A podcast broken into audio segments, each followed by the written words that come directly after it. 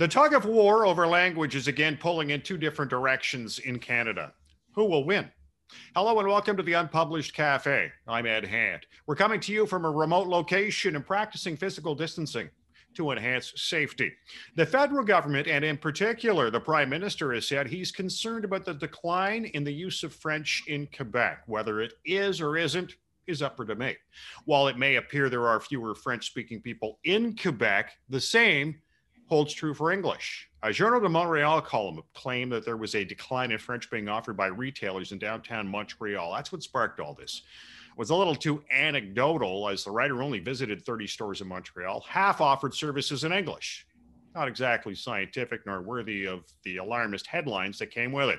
Anytime language becomes an issue in this country, the rhetoric ramps up. At issue this time, the province of Quebec wants Bill 101, the province's language law, to apply to federally regulated businesses in Quebec, which is a federal jurisdiction. You can weigh in with our unpublished vote question. Do you feel the French language is on the decline in Quebec? Yes, no, or unsure. You can log on and vote right now at unpublished.vote. Now, coming up on Unpublished Cafe, we'll take a look at the new legislation and hear why it may or may not be useful. Montreal area MP and Minister of Official Languages Melanie Joly has revealed the details. She was invited to, jo- uh, invited to join us, but was unable.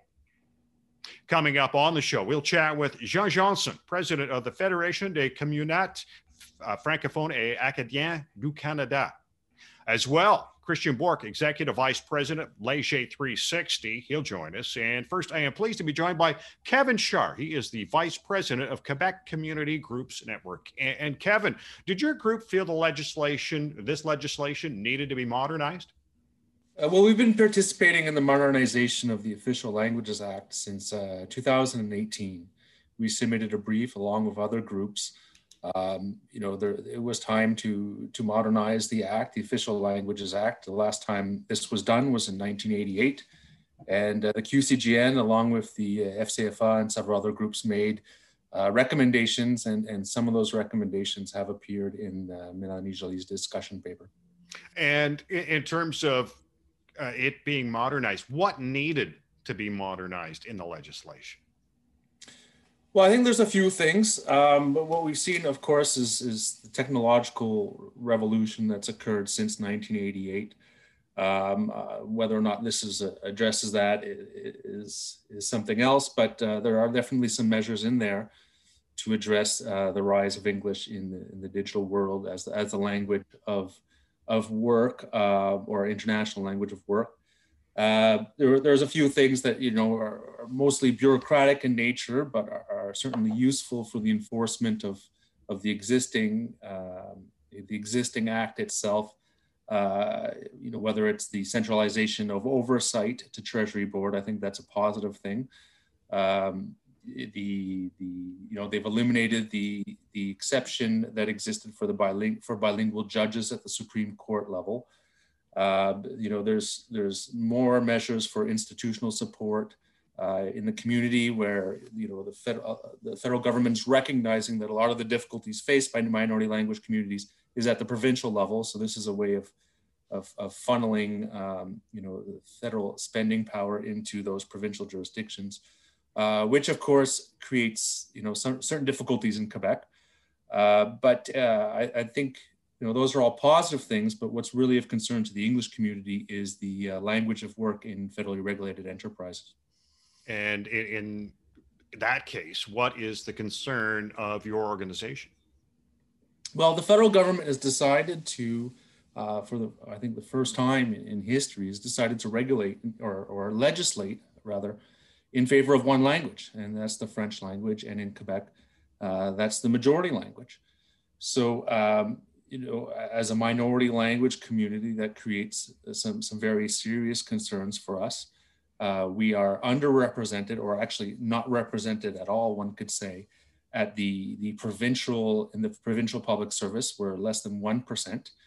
Um, so, uh, you know, that's, that's the largest employer in the province. They're the bureaucrats making decisions that affect our communities, uh, that affect our institutions, and our voice isn't heard. Uh, we are underrepresented in federal institutions outside the national capital region. Uh, larger, largest employer in the country. Uh, again, same problem there. We face, uh, we have higher rates of unemployment than the Francophone majority. We have that, that multiplies when you look at youth unemployment. There's a youth retention problem in our community. Uh, we have a larger percentage of English speaking Quebecers below the poverty line when compared with the Francophone majority. Um, so, I mean, all of these uh, higher rates of poverty in the English speaking compared to the Francophone majority. So, all of these, I mean, once, once you start legislating in favor of um, one language as opposed to another, and, and I, I mean, I think it's important to state here that there's no nothing demonstrating that these companies aren't perfectly able to operate in French and that the people aren't able to work in French in these companies or that this, these companies aren't delivering um, services to in, in, French. There's absolutely no suggestion of that. Um, but uh, when you start legislating in favor of one language, in this case in Quebec, the majority language, then our concern is that this is going to create a chilling effect uh, for our employability and our ability to uh, to retain our youth. Kevin Char joining us on the Unpublished Cafe. He's the vice president of Quebec Community Groups Network as we discuss uh, language laws in Canada as the federal government plans on modernizing the official languages act. And when you when you talk about those kind of numbers, and those are pretty drastic numbers when you talk about the English speaking uh, employment within the, the provincial civil service and federal civil service in, in Quebec. Is there any political uh, support behind you and, and your organization to uh, let people know that you're kind of feeling left out here? Well, I mean, there's certainly dialog mm-hmm. um, but I mean, we don't have the, the, the political weight, uh, I think, to, to to necessarily bring these things. Um, uh, I mean, we we have the ability to talk to to our our members of parliament, and certainly as an organization, we've been in touch with uh, the various actors in this case. But uh, the this this change is coming from a political imperative, hmm.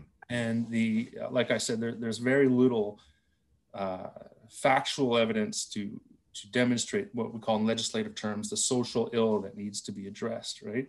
So it's a political imperative. Um, and the, the dangers when you act on a political imperative, and this is coming from the minority status of the government, this is coming from pressure from the Bloc Québécois, uh, conservative support for a Bloc Québécois measure, um, you know, silent NDP. So when you add this all up, um, you know, when you're acting when you're legislating on the basis of a political imperative as opposed to something that needs to be addressed, uh, then there's always a risk that um, you know minority community like ours will be uh, will be left in in the dark or in the dust.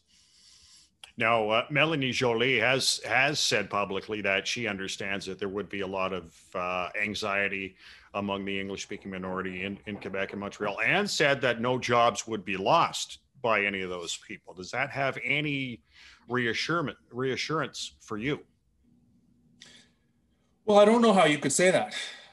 Um, I mean, there's, you know, uh, we we face a similar difficulty at the provincial level. Um, we're a very bilingual population, right? Uh, one of the most bilingual cohorts in the country, and, and you know, I, I, think my identity, as well as members of my community, is, is very in favor of that bilingualism, or feels that way, I, I should say.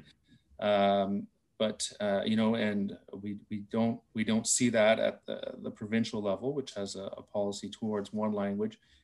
So we see it at the federal level, and, now the federal government seems to be moving away from that, um, which is concerning. Now about losing jobs, I mean, like I said, we're the largest employer in the province. We're not exist. Mm. We're underrepresented, the largest employer in the country. Um, uh, I, is, you can say, uh, I mean, I think that the, the plan is to, from what I read in, in Joly's proposal, was to include a provision saying, well, this shouldn't affect the ability to use English, but uh, it's, it's not guaranteeing a right to use English. Right. Um, so we're filling a void that exists uh, because there is no regulation in private enterprise for language, but we're filling a void with uh, rights in favor of one group. Kevin, I want to thank you for joining us. Thank you. Kevin Shar is the vice president of Quebec Community Groups Network, as well as a constitutional lawyer. And I'll be honest, every time I hear language is becoming an issue in this country, I cynically think it's trying to distract from something else. To get some more perspective on the state of the French language in Quebec, I'm pleased to be joined by Christian Bourque. He's executive vice president of Leger 360. And Christian, is French on the decline in Quebec? It depends on how you look at it. I mean, there's been a lot of talk about uh, about usage of the French language, mostly on the island of Montreal, because that's where most of the immigration coming into Quebec actually will settle. Um, most tend to agree that there is a slight uh, uh, decline in people who claim that French is the main language they use every day. Um, however, does that mean that the French language is uh, uh threatened in any way? Or uh, beyond the numbers, this gets political very, very quickly. Uh, so it's hard to actually get sort of the or look at the data very objectively when it comes to usage of the French language, uh, because as soon as you mention French language, then people on all the political sides try to jump on that issue uh, to make it their own. And why do you think that is? I think it's probably more important today than it was maybe 10, 15, 20, 30 years ago. Hmm. Back then, people wanted, or some parties wanted to talk about independence, Quebec independence, or separatism, or call it what you want. And then people on the other side would actually want to actually talk about the threat of independence as the main motivator to vote one way or the other in, in a provincial or federal election.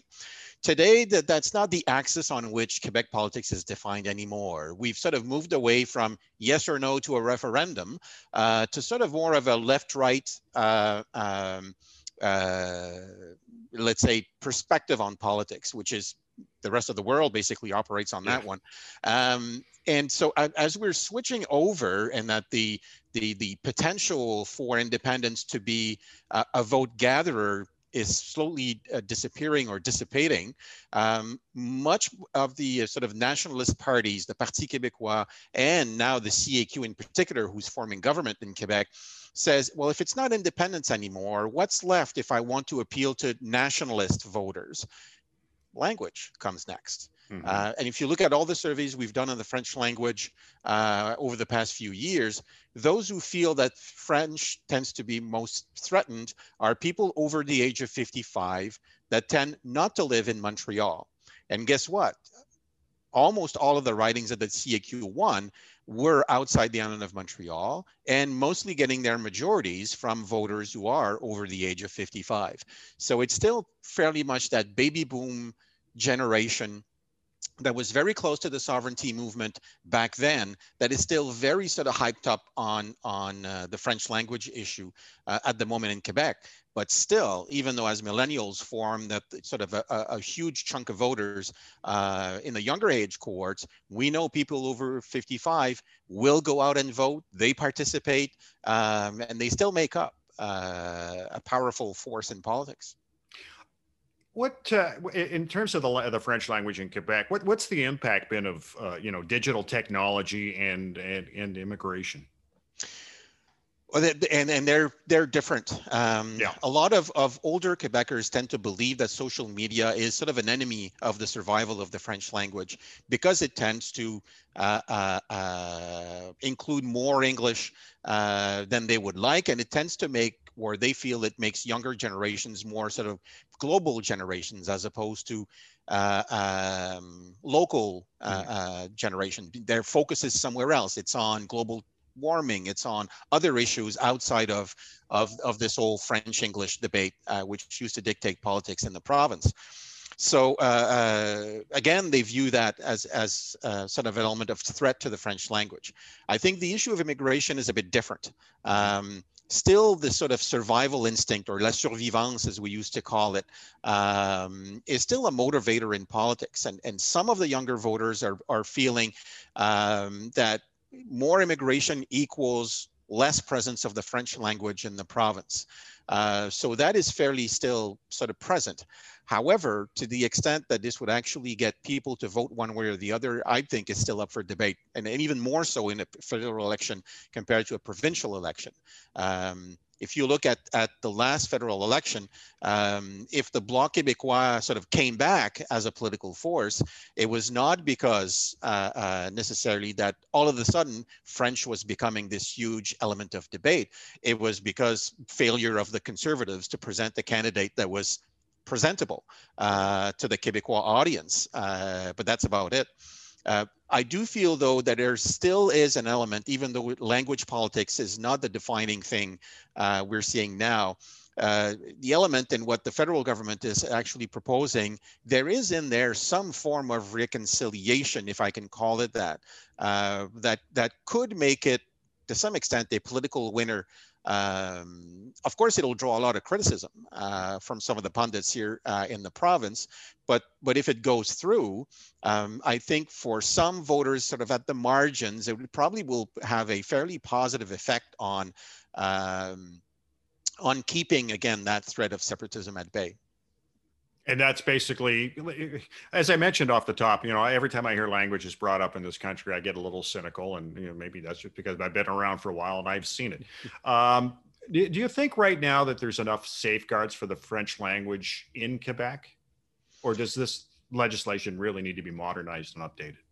I believe so, and and and a lot of people who, um, and and that includes people at the Liberal Party here in Quebec, are saying that you know what after 40 years i might not have liked everything about bill 101 but it has had a positive impact uh, on protecting the french language in quebec uh, so there is a bit of a consensus that that some of the basic safeguards are actually indeed already in place in the province mm-hmm. and now the willingness to go much further uh, will of course depend on how people feel that language will be a higher or low on the agenda coming the next provincial and federal election for that matter.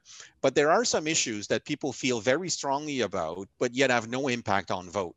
Um, and I believe to some extent, language probably will tend to be one of them.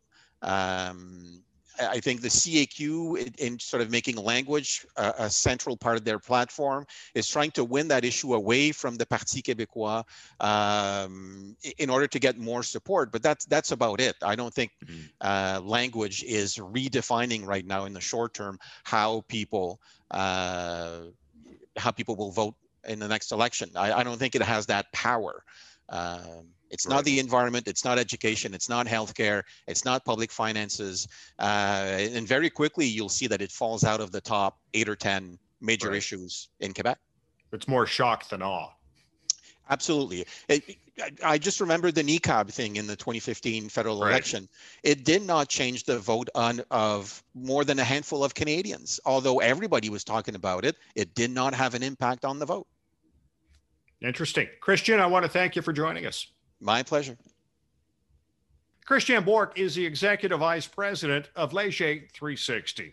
It has been decades since the Official Languages Act has been updated, and one group happy about that is the Fédération de communautés francophones et acadiens du Canada. Jean Johnson is the president, and he joins us now. And Jean, what, what makes you feel French is on the decline in Quebec, if it is on the decline? Well, actually, from a Western Canadian, uh, Franco Canadian who goes to Montreal, for example, uh, for me, it, uh, it becomes evident uh, very, very, very rapidly. Uh, I find a lot, a lot of people addressing me in English uh, with a really heavy French accent. And when I respond to them in French, it takes them two or three exchanges before they realize that I'm talking to them in their first language.